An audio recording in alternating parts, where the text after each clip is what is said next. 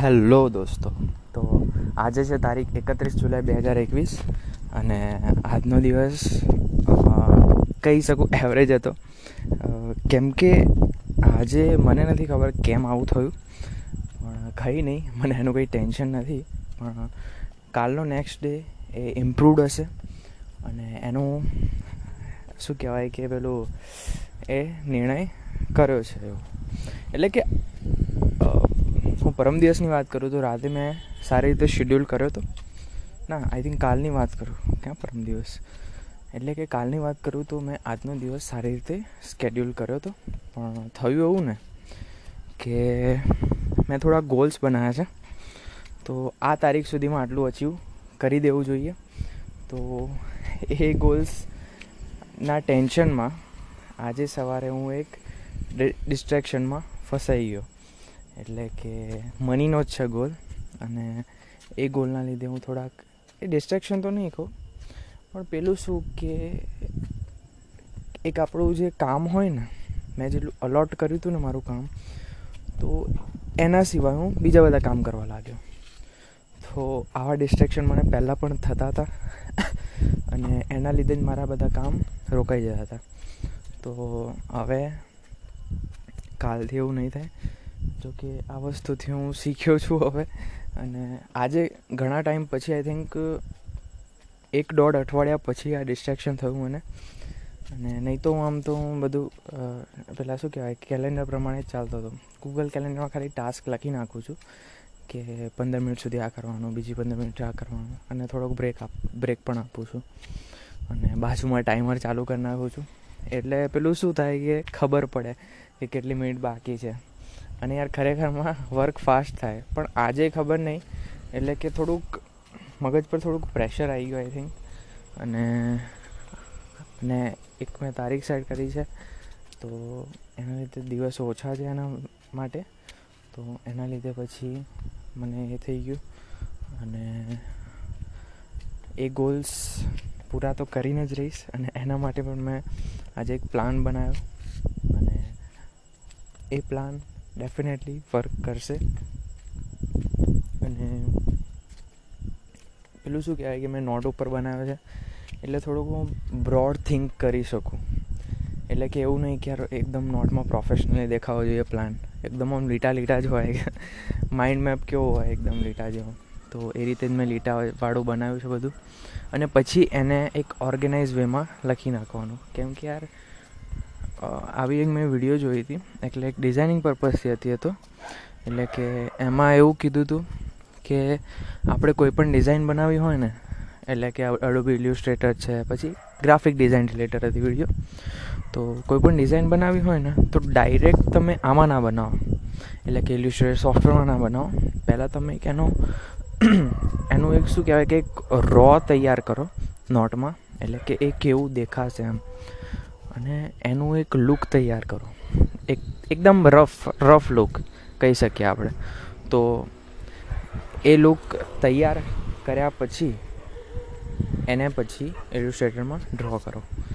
તો આનાથી જ હું શીખ્યો અને એટલે મેં હવે નોટનો યુઝ ઘણો કરું છું અને ખરેખરમાં બહુ ઇફેક્ટિવ છે. પહેલાં હું આ બધા પર વિશ્વાસ જ નહોતો કરતો.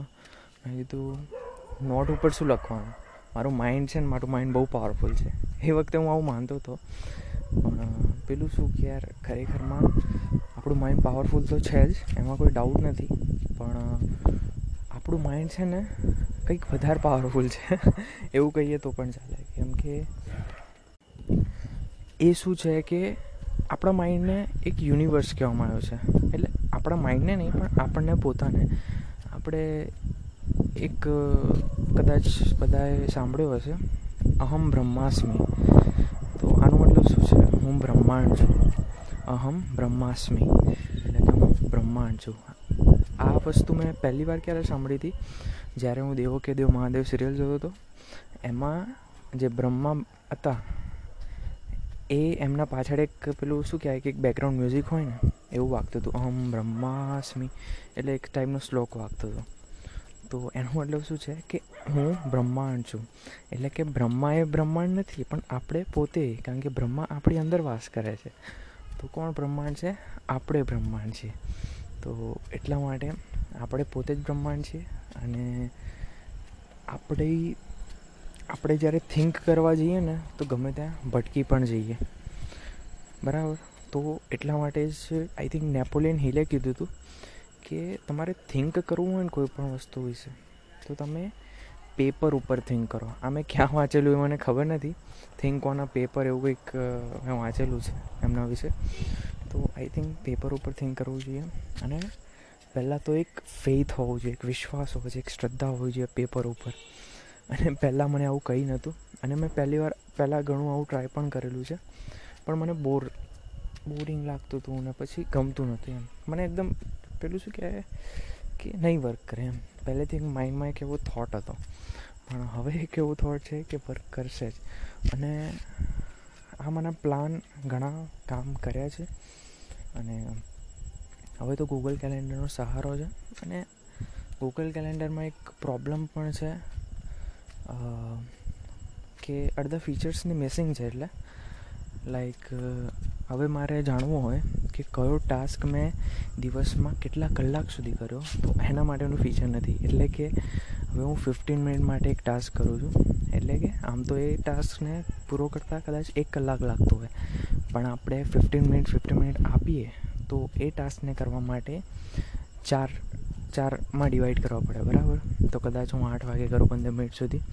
પછી નવ વાગે પંદર મિનિટ સુધી કરું, પછી દસ વાગે પંદર મિનિટ, પછી અગિયાર વાગે. એટલે એ રીતે ડિવાઈડ કરી નાખું.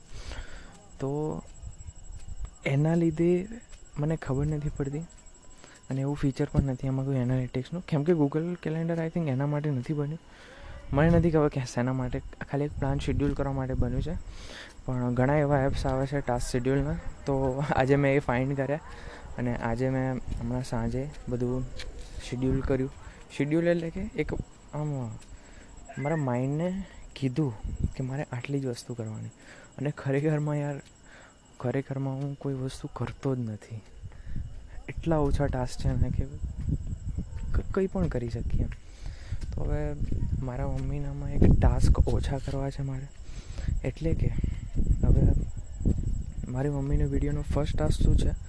તો શૂટિંગ છે. મારી મારી વાત કરું છું. હું શું કરું? મમ્મી મમ્મી આઈડિયા બધું વિચાર લે છે. પણ શૂટિંગનું મારું કામ, એના પછી ફોટોગ્રાફી કરવાની ફૂડની એ પણ શૂટિંગમાં જ હું ગણી લઉં છું. અને એના પછી કરવાની મારે સ્ક્રિપ્ટિંગ પછી વોઇસ ઓવર કરવાનો. એના માટે મારે જો, મમ્મી જોડે મારે બેસવું પડે. એટલે પછી શું કહેવાય કે હું એને એમાં જ ગણું છું. વોઇસ ઓવર કર્યા પછી કરવાની એડિટિંગ અને કરવાનું પછી અપલોડ તો સૌથી વધારે ટાઈમ લાગે છે એડિટિંગમાં અને શૂટિંગમાં પણ કહી શકીએ. કેમ કે શૂટિંગમાં પેલું એક રેન્ડમ ટાઈમ આવે છે. કેમ કે દરેક વાન, આમ તો બધી જ વિડીયોમાં રેન્ડમ ટાઈમ જ આવે. કેમ કે દરેક જે વાનગી હોય, એનો ટાઈમિંગ બધો અલગ અલગ હોય. કોઈ એકદમ નાની હોય, પંદર મિનિટમાં પણ પતી જાય વીડિયો પછી એટલે કે શૂટિંગ તો કોઈને ત્રીસ મિનિટમાં અને કોઈને એક કલાક પણ લાગે. તો એટલા માટે આમ કોઈ ફિક્સ નથી હોતું, પણ મેં એક ફિક્સ બનાવી દીધું છે કે એક કલાકની અંદર શૂટિંગ થઈ જવું જોઈએ. અને જ્યારે થોડોક બ્રેક આવે, એટલે કે પેલું ચમચા વડે લાવવાનું હોય અને પછી બધું, તો હું કંઈક મારું બીજું કામ કરવા લાગું છું. તો અને બીજી વાત તો એ કે સ્ક્રિપ્ટિંગને પણ એક કલાક મેં અલોટ કરી નાખ્યું છે. એટલે કે ફિફ્ટીન મિનિટ હું કટિંગ કરી નાખું છું વિડીયોની એટલે કે જે પણ અનનેસેસરી પાર્ટ હોય. ના અનનેસેસરી પાર્ટ નથી કાઢતો. ખાલી જે ફ્રેમ ચેન્જિંગ મોમેન્ટ્સ હોય, એટલે કે હું કદાચ એક ફ્રેમ પરથી બીજા ફ્રેમ પર ગયો. ફ્રેમ એટલે કે ઓબ્જેક્ટ ઓબ્જેક્ટ પણ કહી શકીએ. ઓબ્જેક્ટ ચેન્જ થાય એટલે કે કદાચ અહીંયા કડાઈ હોય. ત્યાંથી હવે કોઈ બીજા ઓબ્જેક્ટ પર સ્વિચ થઈએ, ત્યારે હું એ બધા કટ્સમાં દઉં છું. અને એના પછી સ્ક્રિપ્ટિંગ ચાલુ છું. અને સ્ક્રિપ્ટિંગમાં પણ એટલો હું વિચારું છું, એટલો ટાઈમ નથી લાગતો. હું એવું વિચારું છું કે વધારે ટાઈમ લાગશે એટલા માટે લાગે છે. તો ખરેખરમાં આમાં ટાઈમ નથી લાગતો. અને એટલા માટે જ અને વોઇસ ઓવરમાં ટાઈમ લાગે છે. કેમ કે ઘણા શોર્ટ્સ લેવા પડે છે. અને કોઈ બોલ થઈ જાય તો પછી આખો શોર્ટ્સ કટ થાય.